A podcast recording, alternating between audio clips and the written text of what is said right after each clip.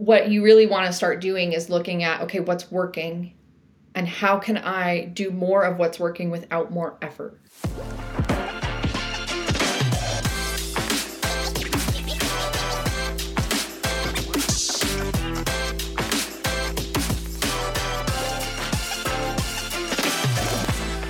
Hey guys, it's Jazzy, and welcome back to another episode of the First Hustle Then Brunch podcast.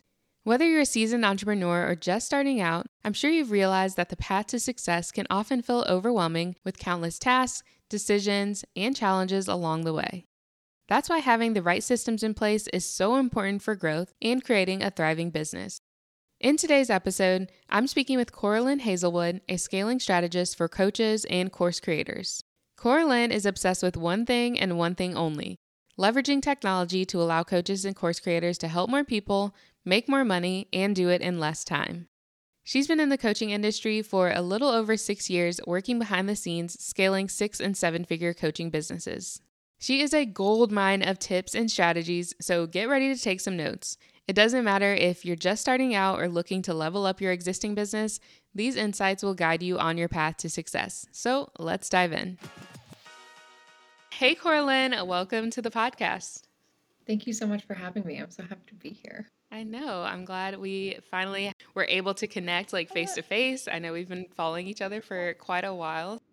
Yes. Isn't it funny to put like a face to and a voice? Exactly a voice to people is like so I mean I we, I know we get that from Instagram stories or maybe listening to people's YouTube videos or stuff like that but it's so different like in a one-to-one type conversation so Yeah, it's definitely different like having conversations with people. I love it. That's one of the reasons why I love having this podcast too.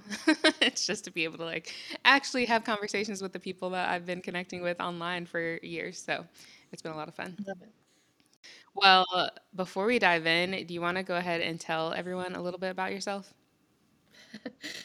uh, yes. Um, where to start? Uh, my name is Cora-Lynn. I essentially what I do now is I help coaches, course creators, and anybody in the service-based industry scale their online businesses using group coaching programs, courses, and I really focus on the tech side of things and the systems side of things tech is one of those things that people have like a love hate relationship with, but I have loved yeah. it for so long. And so I really focus on teaching people funnels, how to how to automate things on their to-do list, how to help more people make more money, do that in less time by leveraging technology and getting the most that we can out of the softwares and the tools and the stuff like that that we have available to us today that we, you know, past business owners may not have had. So that's yeah. kind of what I do. I've been in this industry for just over six years.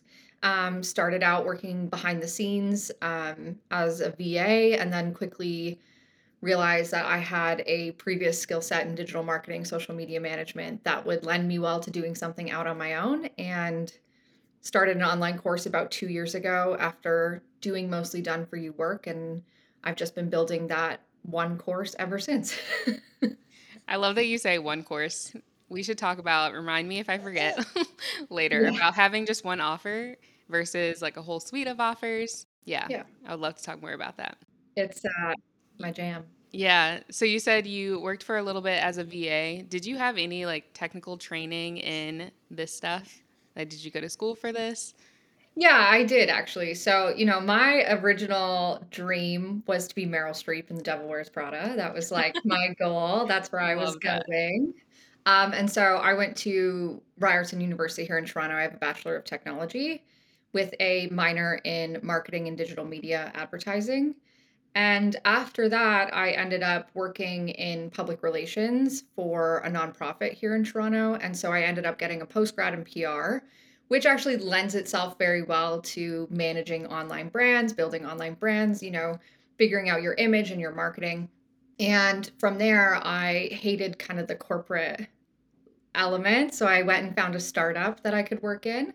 And in that startup, I did social media management um, for a bunch of different companies. It was an agency. And so I was doing social media management. And on the back end of that, I got a post grad in social media. So, yes, I had a lot of prior knowledge and skills before I started my online business. Um, I started in the VA because for some reason, and I think this happens so often with new business owners, we think our old skills don't correlate. Yeah. And uh, it took me, I was probably working in that kind of VA role uh, for about eight months to a year before I was like, wait, if you did this, this would be way better. And she was like, oh, okay. So we did that. You know, we increased the launch sales and it kind of just spiraled over like out over and over and over again to the point where I was like, I'm going to do this for more than just one person. Started the agency. Agency's very challenging to scale if you don't want to manage a team. So turned what I was doing in my agency into a course. And that's where I've been for two years. That's so cool that you kind of started your own agency. I'm sure that was a lot of work. It was. I, you know, I think it was a lot of work, but it was also so fulfilling. It was right around the time that COVID had hit, mm. and I had nothing but time inside my condo to work and to do what I mm. loved. And you know, I was building websites and doing social media management and helping people with their launches and their funnels, and it, it brought so much joy. Um, and then I kind of reached a, a breaking point with it where it was Christmas. I hadn't seen my family in a really long time. And I had no time to go see them because I had clients wanting projects and I was like I can't do this anymore and I popped up a sales page for a course designed to scale which is still the course I have and I never looked back within 4 months I let go of all my agency clients and just been running this version of this business ever since which is a crazy thing to think about. Wow. Yeah, that's awesome. yeah. So, how did you get the idea to create a course? Yeah, so It was really, really interesting. Um, I always tell people to look for the holes or the frustrations. So there's this really interesting. Have you ever heard of the the makeup brand The Ordinary? Yes. Yes, The Ordinary. So that parent company is um, Deciem, and there was actually a, a Toronto founder. Their officer, their offices are in um, Toronto, and she always says something. This the now CEO. She always says like look for the things that are frustrating you about the things that you're currently doing and find a solution. And so the thing that was frustrating me in my agency was I was meeting with clients who had these beautiful visions for these courses and these programs and these offers, their websites, and how everything would flow together. But they didn't have the language to explain it to me. So when I would come and say, you know, this landing page needs X, Y, and Z things in order for it to convert better, they'd be like, What are you talking about? and okay, just do it for me. And I'm like, yeah. Okay, but that's so much more than what you hired me for originally. And I was also having a lot of meetings and conversations with potential clients who would come to me and say, You know, I spent $5,000 on a website and it's not working. Like, I'm not getting any clients from it and can you build me out a funnel? Or i spent $5000 on this funnel and it didn't work. It didn't generate any sales for me. And i realized that like if we want to have these big visions and we want these big digital businesses we have to understand the technology and how to leverage it to at least get us far enough where we're making enough money where we can hire someone who would be considered an yeah. expert, mm-hmm. right? It's like yeah, you need sure. the skill to get you far enough. yeah, that's a good way to describe it. And so, design to scale was really teaching people and demystifying this scary part of business, which is the tech and the systems. And it was instead teaching it in a way where it was empowering. And when you had an idea, you didn't have to hire somebody. You could have the skills you needed to build it and to test it and to be creative with it and to have fun with it. And when I looked around the market, everybody was teaching how to grow on social media and how to build a marketing thing. And there wasn't anybody talking about how empowering it is to know how to build something on the internet. And I just filled that hole. Yeah, I was going to say, I don't think I even know a single other person that's talking about this besides you. so uh, I feel like there's, yeah, there's a lot, a huge gap in the market for somebody to help us out with this type of stuff. There is a, yeah. And I, you know, someone said something to me about a year ago because you always think the grass is greener. too, right? So like we talked Mhm. earlier about having like one program. Well, my brain is always thinking about offer suites. Like it is always like if we just had an offer suite, everything else would be sunshine and Mhm. rainbows. um, but you know, I went down that rabbit hole for a little while and I I attempted to be everything for everyone and to talk about the marketing and the this side and the that side. And then I realized like I can compete over here with all of these people talking about the same things or I can build my own lane and create something that no one else is doing and stick with it. And while it may not be you know the um the sexiest thing in the world and it might be boring long term because i'm talking about the same thing all the time it's really really needed and the results that i get from it and the fulfillment that i get from it are is deeper and more meaningful in my life and in the lives of others than if i were to follow these shiny objects that i think are going to be more exciting or you know whatever Yeah. that might be Yeah. I guess something else I thought about recently is just like, especially nowadays with Instagram Reels and TikTok, new people are constantly finding your page. So, like, you're also introducing new people to your product every single day. And so, yeah, there's always somebody that needs it. Yeah, like you I, I've literally talked about design to scale on the internet on my Instagram stories every day for two years, and I still have people reach out to me and be like, "What is that?" And I'm like, "What?" Like Yeah. it's all I talk about. um, but yeah, and you know, we overvalue, I think, as people, how much people are paying attention to us, Mm, and yeah. really underestimate how little people actually care. Yeah.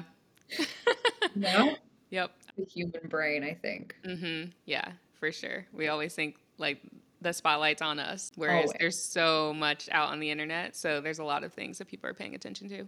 Yeah, I think most people are scrolling on Reels or on TikTok and they don't remember who they saw hmm 3 swipes ago, let alone you on your stories talking about your offer yesterday. Yeah. Yeah. And I do want to talk more about social media. But before we move on from when you launched your course, you said you put up a sales page and that's kind of how you got started. Had you already created the course when you started selling it? absolutely not. Yeah. Tell us about that. Yeah, so my big belief is you sell it I there's a saying, you know, if you build it, they will come. And I think that's really relevant in the real world, but the exact opposite in the digital world. Mm, Um, yeah. you know, I think it's quite the reverse. And so, you know, my philosophy is that you sell it and then you build it. You, you know, in the tech world, we call this a minimum viable product or quantifying your idea, like ensuring that validating your idea. Um, so what I will do is I will have an idea that I get and I will essentially just start talking about it. And I'm not selling anything at this point in time. I'm just talking about it. So when we look at design to scale, it was like, you know, are you disempowered about the technology of your business? Do you think technology is holding you back from growing? Like what's stopping you from putting that idea that lives in your head out there? And people would say, I don't know how to build a landing page. I don't know how to build a sales page. And so I was like, oh, okay, there's something here. Um, so I jotted down what I think the modules might be or what I would want to cover. Um, chose a price, created the sales page, and I don't think a sales page is even necessary at that part. Um, I was building sales pages, it comes very naturally to me, but a checkout would have been more than enough. Um, and I just I picked a date like 2 weeks later. I put it out there. I had 12 spots. I sold 11 of them and I built it as I went. So I prepped all of the content the week before I did it live. Um, and so I'm always kind of working one week back. And by the end of it, you have a fully fleshed out program that you can now sell multiple times. And you got paid to build it instead of paying with your time and energy for something that you don't 100% necessarily know is going to sell um, or that is going to be the supportive thing that you think it's going to be. Yeah, that's awesome. I mm-hmm. haven't tried pre-selling yet, but I'm definitely interested in, you know, hearing how that works. And you made it sound so simple of just like just put a checkout page. It doesn't even have to be fully built out sales page. Just put a checkout page with some ideas that you're thinking. And I actually pay attention to other creators when they are pre-selling their offers. I'm like, "Oh yeah, Yes. this offer isn't created yet." No, and you know, uh, for the sales page thing, and the reason why I say like just create a checkout is because I firmly believe in using Instagram stories as your first sales page ever. And you know, you can look at any of my highlights on Instagram. You can look at some of the bigger coaches in this industry or mentors in this industry, and you'll see this play out where, you know, they have maybe a fun graphic for their course and then they just describe on that screen what it's about and who it's for. And if that sells, they take that in in this industry, not really. Um, people we won't go there. Um, but eventually, eventually they might take that and, and make a legitimate sales page for it. Um, and so, you know, Instagram stories is a really great first sales page, or inside your email is a really great first sales page uh, to test it out to see what's working. Yeah. I love yeah. pre selling. It's my favorite thing to do. I love it. Can you share at all, if you feel comfortable sharing, how much you've made from that program, like in all those years? Yeah. So we are just approaching 700,000 in it. two years. oh my gosh. That's crazy. Yes.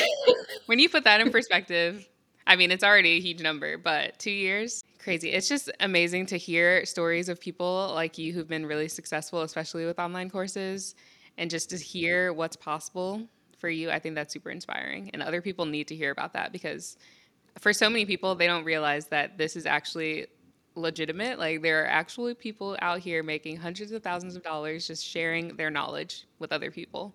Yes, there are a lot of, you know, I I almost hate saying oh I've done that in the last 2 years even though that is 100% the truth because I quit my job 6 years ago. Like I have been building a business of some kind for 6 years and it's just like this iteration of this business was one that really took off for me. Yeah. And there were many others that didn't.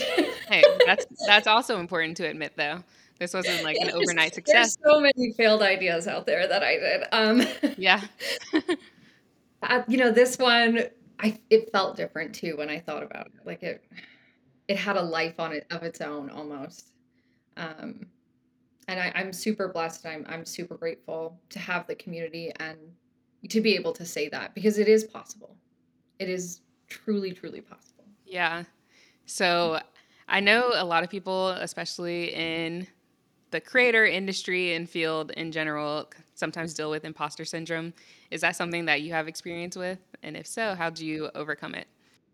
Uh, every day of my life. yeah. Yeah, every day. Um, you know, it's it's it used to be something that when it would come up, I would make it mean something you know, like I would give it a meaning. I'm not meant to do this. I'm not meant to move forward. You are a fraud. Like you like you actually are a fraud. Um and and I did that for a really really long time, but my relationship with imposter syndrome now is I really welcome it. And I think it would be I, I always give this example. Do you know the show You? Yeah. Like hello you. uh oh, where are you going with this? I know, I know. I'm sorry, but it is a good example. I swear. Um, that man's an actual fraud. Like he is a literal yeah. imposter. Mm-hmm. And there is not a single moment during that show where he's like, "Should I be doing this? Like, is this You're right? Yeah. Like, is murdering her okay? Like, like there's no point of the show where he is questioning his moral compass. Like, it just mm-hmm. doesn't happen. And so when imposter syndrome comes up for me, I'm like, oh, there's no way if I was an imposter, if I was a fraud, I wouldn't be having these thoughts at all. And so for me, I'm like, there's that evidence that I care again. There's that evidence that, like, I am meant to do this. Like, I care so much about the impact that I'm here to make that I'm willing to let myself or make myself feel like crap for a little bit, thinking I'm not, I don't care enough. Mm-hmm. right. And so I always say, like, it's not about, it's not about getting rid of imposter syndrome. It's more so, just becoming aware of it and understanding that so long as it's there, you know, the stories that it's telling you about yourself aren't possibly true. Mm-hmm. Um, and eventually it pops up less and less, but it always pops up. I'm having huge imposter syndrome today. Yeah. Just part of it. Yeah, it's just something you've learned to manage. Yes. How would you say, I guess, how much does mindset overall do you think impacts your success? And like, what things have you done to help cultivate this mindset that you have where, you know, imposter syndrome isn't really an issue for you? I think mindset is 50% of the work. Um, and if you had told me that five years ago, I would have laughed at you. Yeah. that would I would have been like, it's all strategy. Strategy Mhm. is the only thing that matters. Your Yeah. systems are the only thing that matters. But if you don't believe those systems are going to do what you want them to do, Mm. then they won't work. Right. So Yep. I think that there is like a belief part that has to come through. And for me, the biggest things that I did to help me, first of all, overcome imposter syndrome is I I really looked for evidence that I wasn't an imposter. So it's it's really easy for the brain to look around and find reasons why you are. Well, so and so didn't show up to the call today, and I got a hater over on Instagram or on TikTok, and you know people aren't commenting. I must be an imposter. It must not matter. I must not be meant Yeah. to do this. Mhm. But it's equal amount of effort to find the evidence that you're not the imposter or that you are meant to do this. And so in our community we call we call it like a celebration ritual. And it's this activity that I, I genuinely still to this day do every day where I write down a hundred things I can celebrate about that day.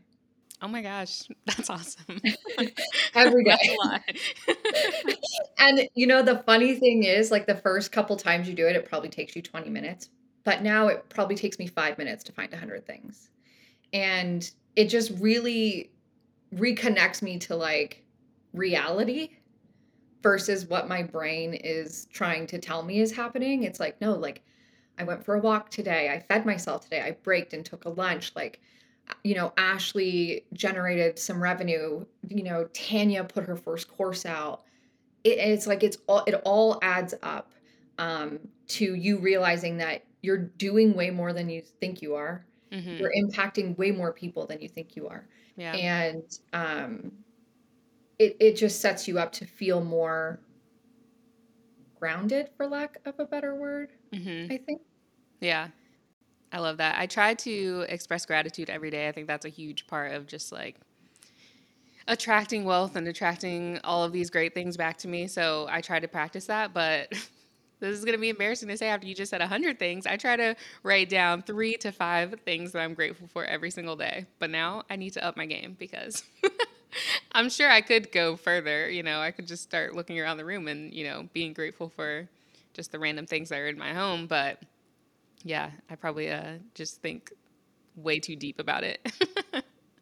well we think that they should be these grand things Right. you know yeah. and i'm you know every day i'm grateful for these nails that i have like these are really natural cute. nails like these are the nails god gave me and i'm so blessed for them every single day um and so it's like i I'll, i'm I, I sometimes I write down like I, I brushed my teeth twice today. Like I got that done twice today. Like that is a win. You know, I put makeup on. I didn't stress about getting my hair perfect before I showed up on the podcast day. Like that's a win, you know. Yeah. Um I went to That's huge. therapy yesterday. Like these are all like it's it's the tiny little things, you know. Yeah. I like that you celebrate it. That's a good way to put it because there are so many things that you could celebrate. I mean, just waking up every day. So, yeah, love that. Yeah. Celebration is such an infectious energy too. And it's it's a big reason why we I think we've had the sales that we have had. hmm Um celebration is a pillar in every single one of my paid communities with all of my clients. Like it's something we do every day.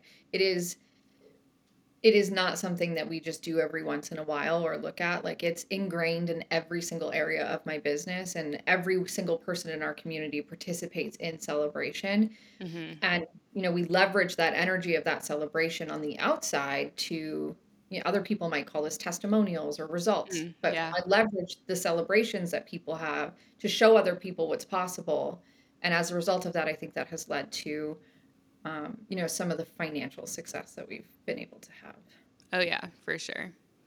It's exciting. Well, switching gears to offers, Mhm. what would you say makes an offer profitable? Like, what do you look for? What are the things that you teach people to include in their offers or that they kind of must haves in order to be successful? so i always say that there are five main reasons why people buy things so to save time would be the first one so how does your offer save people time Hmm. and does it um, to save money the perceived opportunity to make more money like a lotto ticket right um, it's a perception. Yeah. Um, personal needs, like for survival, clothes, water, shelter, that kind of thing. And then the perception or the opportunity to see yourself or to be perceived by others at a higher status. So, an, an improvement of your self image, both either to yourself or to others. So, I always say that a really great offer will hit on at least one of those points, and an exceptional offer will talk about at least two of those points. Okay. Um, and the other thing that's really important to note about offers is that your your course and your offer are not the same thing. Mm. Okay. Yeah. Explain that. So your course is the information that gets people the transformation, Okay. right? So Yeah. if you follow, you put all this information in a course, and if they implement that information, they will get an outcome from doing so. Mm-hmm. The offer is just the outcome. So the offer, Ah. how you market it, is just the outcome. And I really like to use the example of a muffin. I love it. Keep it simple. analogies work. That's what I'm saying. Um, but if you're walking down the street and you're hungry, okay, and you're you're in the market for a muffin, and there's two bakeries, one on the right side of the road, one on the left side of the road, and they both have advertisements up. The bakery on the left side of the road says we have muffins. They're in paper cups. It has oats and bananas and chocolate chips and whatever, and it's six ninety nine for a Mhm. muffin. That's a high value muffin. it's six ninety nine for a muffin. Okay. The shop on the right side of the street says, if you're hungry, we have the softest, most delicious muffins that are fresh out of the oven, made with only whole ingredients, and will keep you full all day long. And it's seven ninety nine. Which muffin are you buying? yeah. The one on the right. That's the difference between selling an offer and having a course, Mm. Right? The Yeah. the first muffin, they were like, here's all the things that you get. Yeah. You get a little paper cup and you Mhm. get you get some bananas and stuff. The second muffin, we really talked about what you're going to receive after you have the muffin. What's the Yeah. experience of having the Mhm. muffin, right? And so an offer in and of itself should talk about the outcomes that people are going to have. How are they going? What are they going to see? What are they going to feel? What are they going to hear? And what are they going to do after they take your course? Not what's in your course, not helpful. What's the result of the course? Um, yeah. Yeah, I think too many people get hung up on the logistics of what's in the course. So, like, it has seven modules, it has like 50 hours worth of videos. you know, they talk about that and not so much the transformation. Yeah, and, and I think I think if you look at the things that we traditionally buy, that mhm. makes sense because Yeah, I would rather get quantity. Yeah, Yeah, I'd rather get, you know, a 100 grape tomatoes for $10 instead of 50. Like that's the whole premise of Costco. hmm Yeah, Right? Like exactly. Costco would not exist if we did not want more for our money, right? Yeah, But when you're coaching, you're selling an opportunity to change people's lives. You're not selling a course. You're yeah. selling you're selling a different way of being. hmm And it's hard to quantify, but we want to try to. Yeah. Do you think that potential buyers are kind of grasping this concept too? Because, I mean, I feel like some people definitely understand, oh, yeah, I'm purchasing for this transformation, but other people are like, well, wait, what am I going to get out of this? Yeah, and that's where I think it's important to um, talk to both people. But the Mm, majority of the people, if you paint a really beautiful picture about what the outcome is, yeah. you will, you know, you will pretty much, I don't even like using the word convince, but you will have them sold on this thing. And hmm so that's why, you know, when you are doing a sales page or something, you do want to say, like, it's six weeks long, it's eight weeks long, here's the level of support you get. It's just that it's like the bonus, it's not the whole focus, Yeah. right? It's sense. like, Not the main thing. yeah, it's like if we did the muffin, we'd be like, bonus, it's gluten free, yeah. right? Like, hmm or bonus, it's organic. Right. But it's not like the whole, it's not the whole package. It's hmm not what we're completely looking at. I don't care what kind of paper cup my muffin comes in. I just want to be full. Yeah. I'm hungry.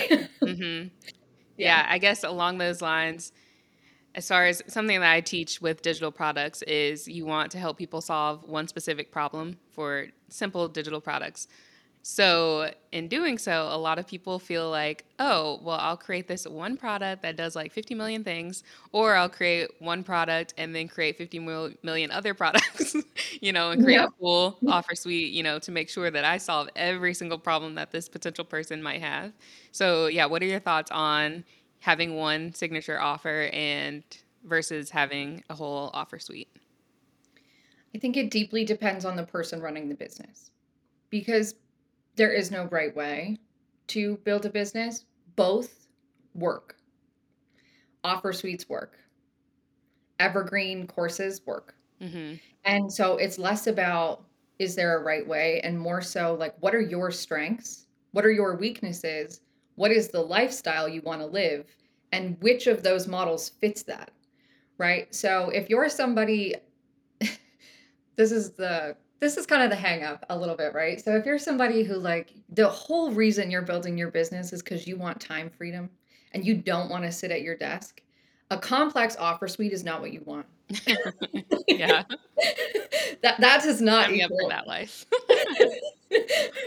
right like a, complex offer suite multiple launches per year th- that's not how you get that outcome hmm however for the person who maybe maybe like me who's single i love working all the time i don't have a partner or family or someone else to take care of i'm not thinking about anybody but myself you know and this is the thing that i deeply deeply love to do an offer suite might be great for me because I have the time to launch multiple times a year and to create multiple products and stuff like that.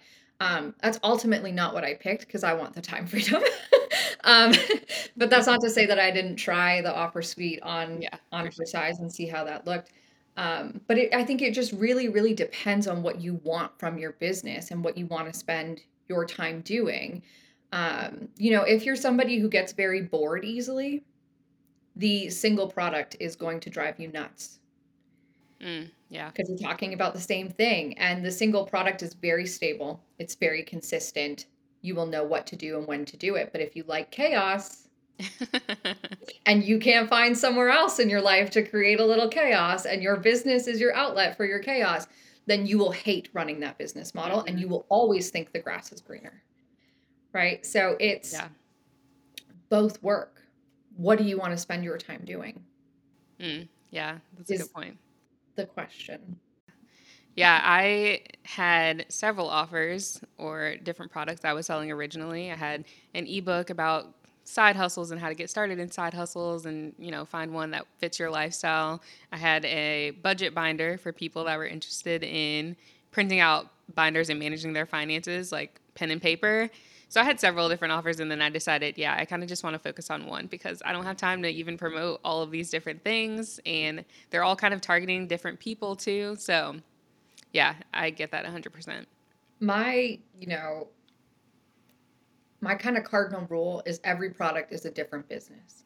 Mm, requires a different audience, it requires different marketing, it requires different funnels, it yeah. requires different sales processes. Um, and so if you love the optimizing of sales pages and that's what you like to do, I think create as many products as you want. Um, Which probably isn't the beginner, but yeah, not the easiest model as a beginner, right? As a beginner, you're right. better off spending your time trying to solve one problem for people and doing that really, really, really well and getting Mhm. very well known for that. And then when you get bored, you can create lots of things for the other people who you found along the way but couldn't help because you were so focused on this one problem. Yeah. But everybody is going to make their own mistake too. hmm Yeah, and I feel like also in the beginning, that trial and error is okay because then the more Mm. products I created and tried, the more I realized what I actually was interested in, what I wanted to talk more about. So, you know, it has a purpose. Yeah. I always say that like the under the six figure mark, like do as many different things as you can, as many hmm different things as you want. Talk to different people, play with new ideas, play with new offers. It's like the the spaghetti stage. You're at the spaghetti market where you're throwing so many things at the wall and you just want to pay attention to what sticks a little longer or like which one you enjoyed talking about. Like that's a beautiful clue as to what you can then do to scale to move beyond that kind of Mm-hmm. um, you know six figures or whatever Yeah. that arbitrary number is that you want to paint in the in the Mm-hmm. sand. Yeah. So when it comes to these, I know you mentioned before that you kind of live launched your first course and then now you're selling it. So can you explain the difference between evergreen and live launches and what your thoughts are on, you know, how much you can be successful with either of those approaches? Yeah.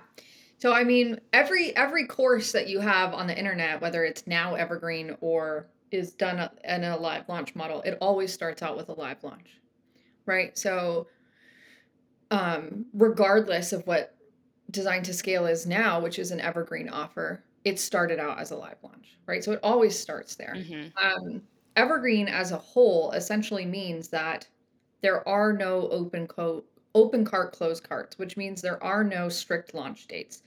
The offer is available all the time. People can apply to get into it all the time. I'm always open for business.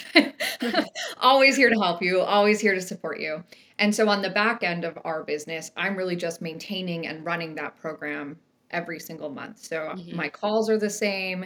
My goal is just show up for my community, make any improvements to the course that I need to make and sell it. Like those are my only priorities.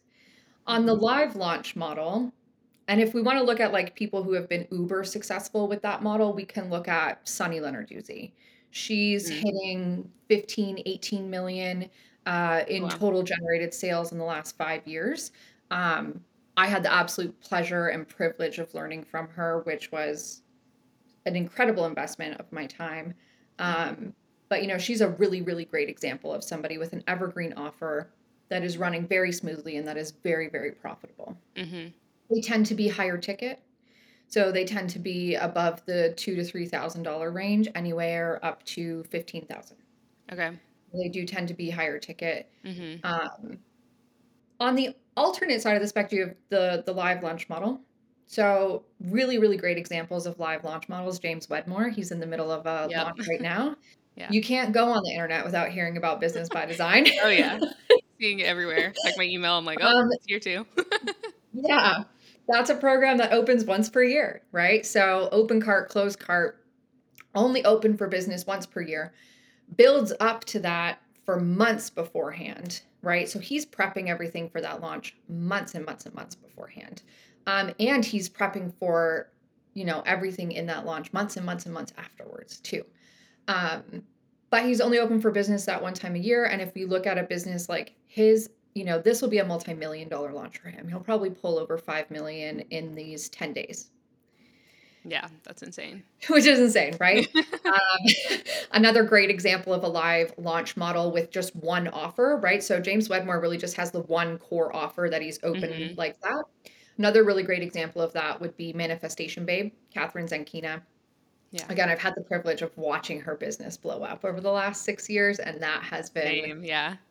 Wild Mhm. um absolutely wild and i i remember that's a story for another day but anyways she has she has one core program one she launches that program i believe two or three times a year Mhm. but even still every time she opens the cart it's it's a million dollar plus launch traditionally right Yeah. and so both have their pros and cons both can be wildly successful it's again it's like a pick your poison type situation. It's a pick your win pick your poison. With the live launch model you are always launching then delivering then launching then delivering then launching then delivering. Um, so the the energy that you need as a business owner can be inconsistent right? Mhm. and Yeah. your revenue can be inconsistent. So james wedmore is about to have a $7 million influx in sales right but that's Right. going to peter out Mhm. between now and the next time depending on how long the payment plans are i think he offers six months Mm. so by the time six months rolls around he's not going to have any revenue coming in from that Yeah. Which Right? is interesting to think about. Yeah. Like there are months when they have no revenue at all. I mean, they might have well some, yeah, some smaller, you know, what we don't see on the back end of James mm-hmm. Wedmore's business is that he actually is not a great example of just a one course. Mm. Because he has a higher ticket mastermind that he sells to people oh, after yes. they've been through six months of business by design. Okay. Right. Yeah. So he closes out those payment plans and then he offers another one that comes mm-hmm. in. Yeah. And so, you know, the your revenue can be up and down in a live launch model and you need to be selling something different or moving people through an offer ladder to maintain that consistent revenue. Mm-hmm. The evergreen model, your offer is always open and you know what you need to do each month to get the same numbers, right? So when we were doing um, $30,000 months consistently, which is something we accomplished last year that I'm so proud of us for doing. Yeah, that's awesome. Congratulations. Thank you. Um, but for me, I knew that like it's a $5,000 offer. So I really just need our closing rate on our sales calls is about 75%. So I don't need a million people every month. I just need to talk to eight of the right people. wow. Yeah. and that's my focus. So my mm-hmm. focus isn't going viral or building mm-hmm. a massive community. I'm like I need to build deep relationships and and discover eight people who I can genuinely help. Mm-hmm. That's easy to me. Yeah. And so I know that so long as I have 20 sales calls in a month, I'm going to get that output. Mm-hmm. And I'm mm-hmm. going to get that output every day, every month for the entire year. Um, and so I, that's why I prefer the model. I don't like the up and down with the revenue. That my nervous mm-hmm. system don't like that. yeah.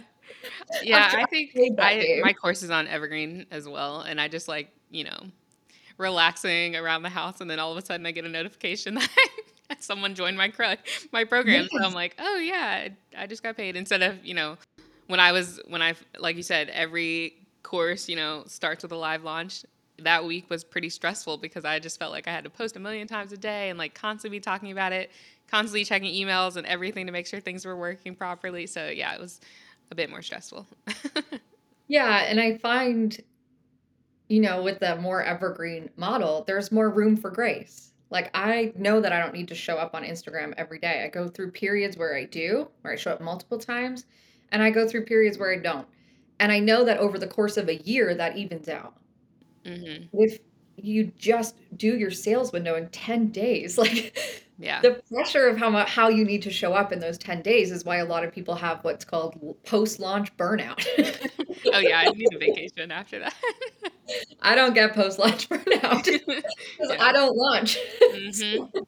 Yeah. Um, but a lot of evergreen people too will do consistent webinars, etc., um, to help move people through the funnel, right? Yeah. Move people into the buying process. So mm-hmm. it's just not launching. You're you're just running a webinar. Right. Okay. Yeah, we've talked about checkout pages, webinars, funnels. Can you explain the tech behind all of this stuff? What systems should someone have in place if they're wanting to scale? And yeah, what tools do you recommend specifically? I personally have been using Kajabi for 10 years or six plus years now at this point in time. And so I always recommend Kajabi. I really do recommend people look for the softwares that have as many of the tools that they need in one place.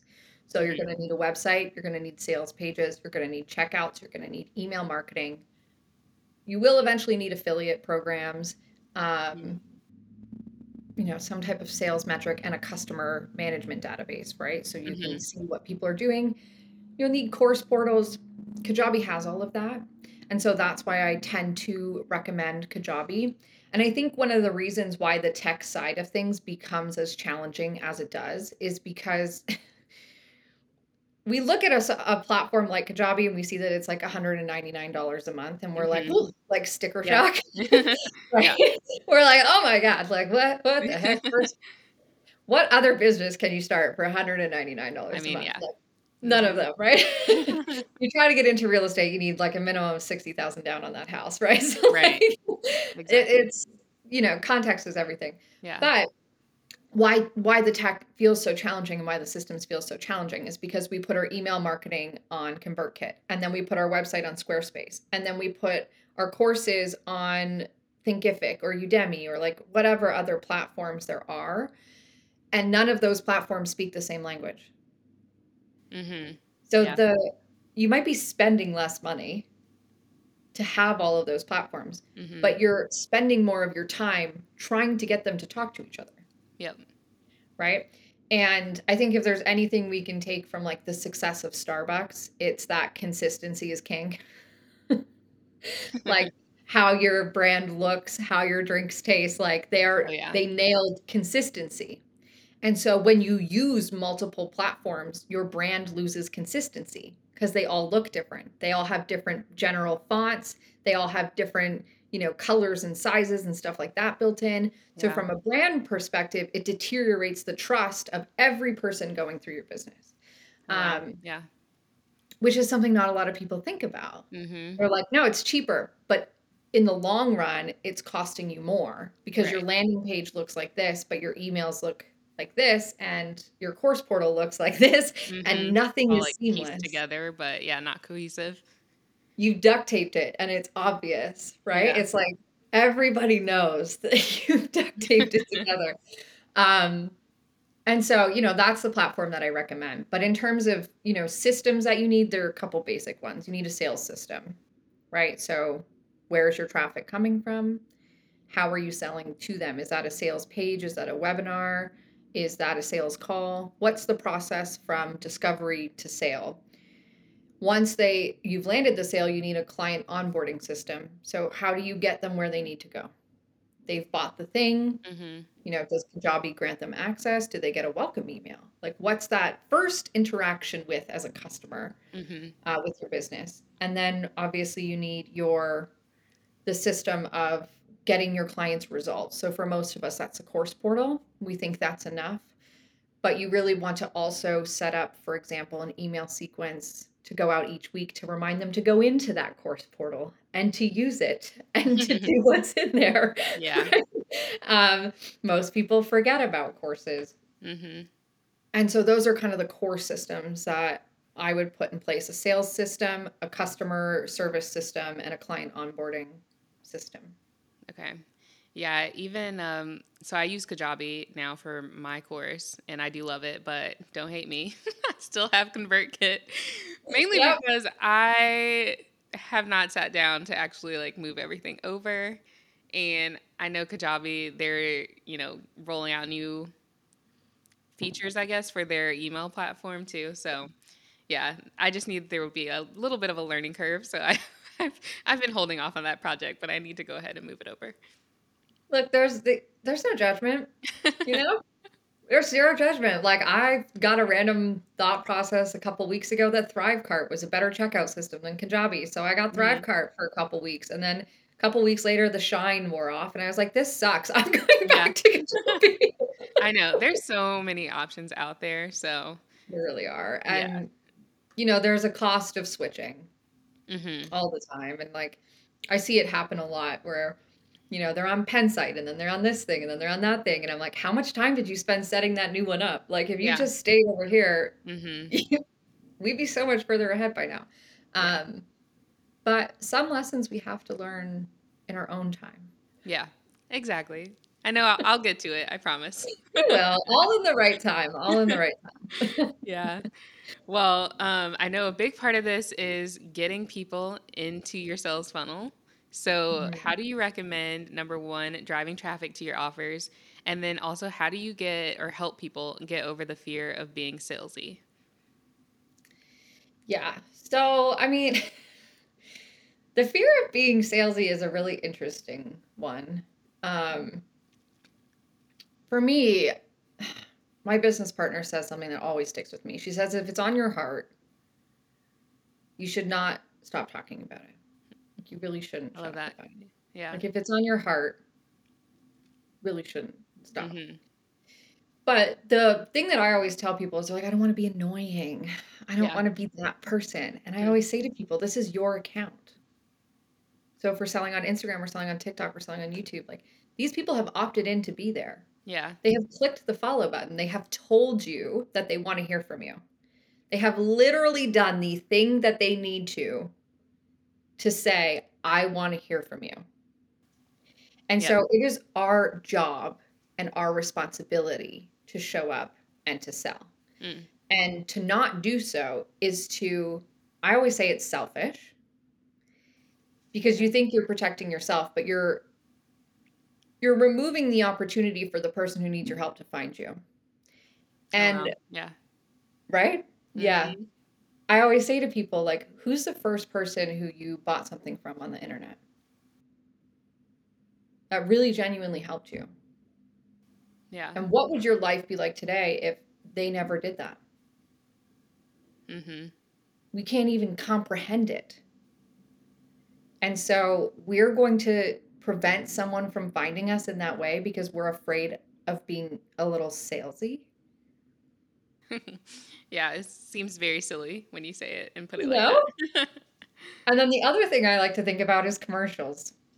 Mm. So, like, if you're watching the Super Bowl and you see that dang Swiffer commercial for the 800th time, Johnson and Johnson is not sitting over there being like, "Oh, we're so annoying." They're like, Yeah. "Good, yeah, repeat that message, like more, more, more." Yeah. like, give me more positioning, please. Give me more eyeballs, right? And it's like when you understand that the the one time, like you think you showing up one time, like everybody heard you and everybody gets it. Mhm. 0.001% of the people on your feed like actually tuned in and listened. And oh my gosh. they So they small. need to hear it. I think it's like 12 to 25 times now before people will move on something, Wow. Yeah. right? So we overemphasize that one time, thinking everybody heard it, everybody Mhm. knows, and it's like they have no clue. Yep. they don't even they have no clue. Yeah. That really puts it in perspective. so just And get out there and start posting a lot. yeah, and if you know what, like I always say, like if you think I'm salesy, please excuse yourself. You don't Yeah, have to that's be true. here. Like everyone has the option of unfollowing or blocking, hiding, whatever they need to do if they're not interested. This is my space. Mm-hmm. If you don't like how much I sell, don't show up to it. Right? yeah. Just like you wouldn't come to my house all the time if you really hated my cooking. Eventually Right. you would stop coming. So Mhm. it's like, but you're not going to stop cooking what you cook because your friend doesn't like it when she comes over. Mm-hmm. So it's like this is your space. You get to decide what is and is not allowed in here, and you get to Yeah. decide what is and isn't salesy. Yep. I love that. Well, we're running out of time here.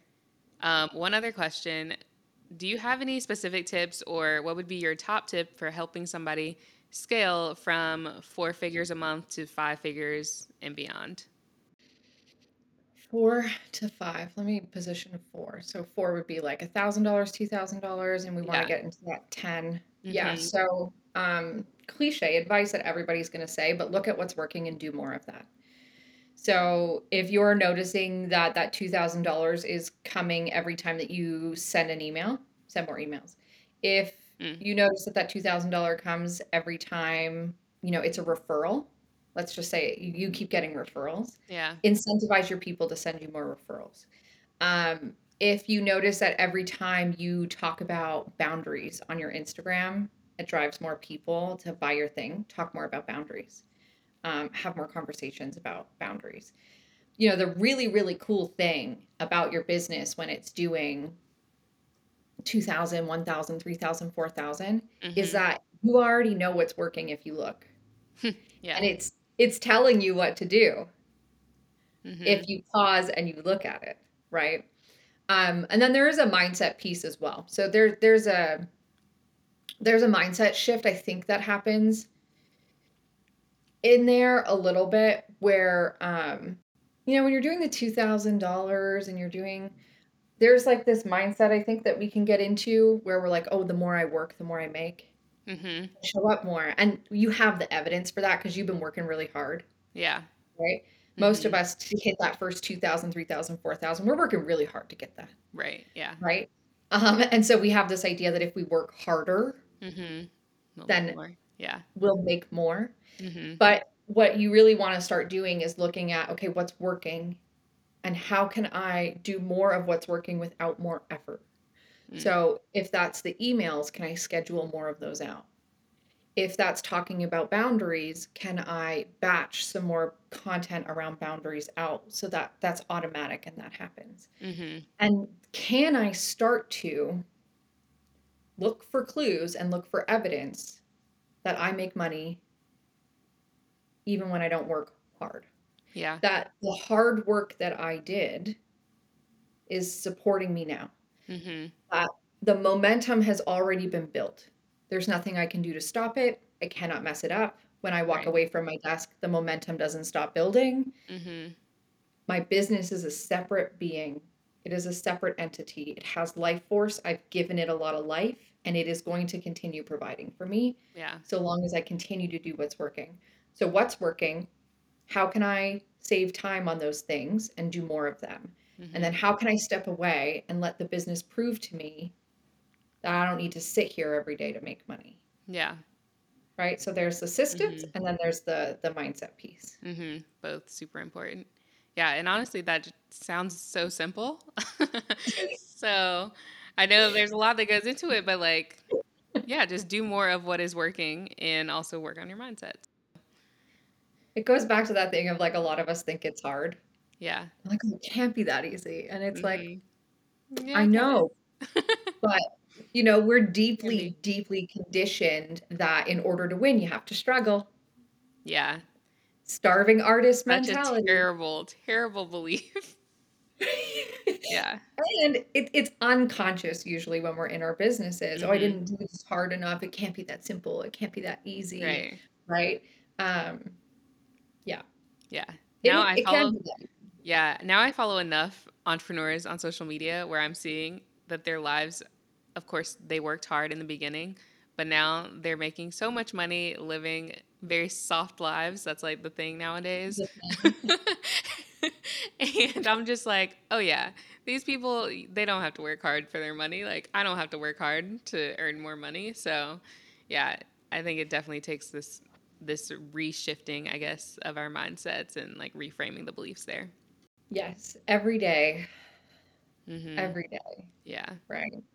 And we, we also, you know, social media is a highlight reel. So I always try and keep that True. in mind when I see soft girl lives. I'm like, okay, but what's the hard workout you did this morning? right. Yeah. I know there's definitely more to it, but love that Tell me about all the life. hard therapy you did to have that soft life. exactly. Yep. I'm starting there now, and that is very hard. hmm Yeah. But definitely needed. So Yes, therapy is like the greatest privilege I um I think I've ever had the privilege of actually engaging in therapy and hmm I really wish more people had access to it. I think it's something that I I I. I think I want to put some type of give back element into our business to help more people get therapy because it has been so helpful in my life. It's Yeah. Yeah, that'd be awesome. I love that you your mind goes there to like you got such a benefit out of it and so you want to help other people. Love that. That's exactly why we do this. Yeah, I think that's the whole premise of coaching, you know. It's hmm like it gives for me it gave purpose to all the quote unquote crap I went through, Yeah. right? It, it made it for something Right. and it gave purpose to my pressure, if you will. hmm And I think that that's what we're all kind of driven by in some way is some kind of hardship or something that we went, this can't be for nothing. This hmm has to be for something. And if it's not for something, I'm going to make it for something because Right. Yeah. I can't go through this having thought that like it- the only reason this existed in my life was for me to struggle or for me to suffer. Like that can't hmm be, you know? And I think that's where we all kind of come out the other side and are like, I'm going to coach. hmm Yeah. No, I love that. I have gone through something where I've already said, oh, yeah, I have to talk about this on the podcast and figure out a way to help other people too. So I'm right there with you. yeah. Yep. Well, um, thank you so much. This has been amazing. I could probably talk to you for literally three more hours at least about this stuff. Um, so I appreciate your time, and I'm sure everyone will take away a lot of very important information from this episode. Do you want to go ahead and tell people where they can find you and connect with you online? Yeah. So, um, I'm everywhere. Uh, but my my main hangout is uh, Instagram. That's where you're gonna find like the most business tips and advice at Cora-Lynn Hazelwood. I'm the only one. Uh, TikTok is the unhinged version of me. So if you want just Oh like the gosh, I need to random go find you on TikTok now. if you want the random thoughts that pop into my head after a client call, uh, TikTok is where you want to go. Um, and I also do have a YouTube channel, uh, Cora-Lynn Hazelwood, and my YouTube is more like my systemize how to do things, longer form explanations um, of the how side of business and the tech side of business. So I'm available on all of those platforms and places. Awesome. Thanks for tuning in to the First Hustle Then Brunch podcast. If you enjoyed this episode or learned something new, I'd love if you subscribed and left us a review. Another way to support the podcast is to take a screenshot of this episode and share it on your Instagram story. Tag me at First Hustle Then Brunch so I can repost it. Thank you so much for supporting the show, and I'll see you in the next episode.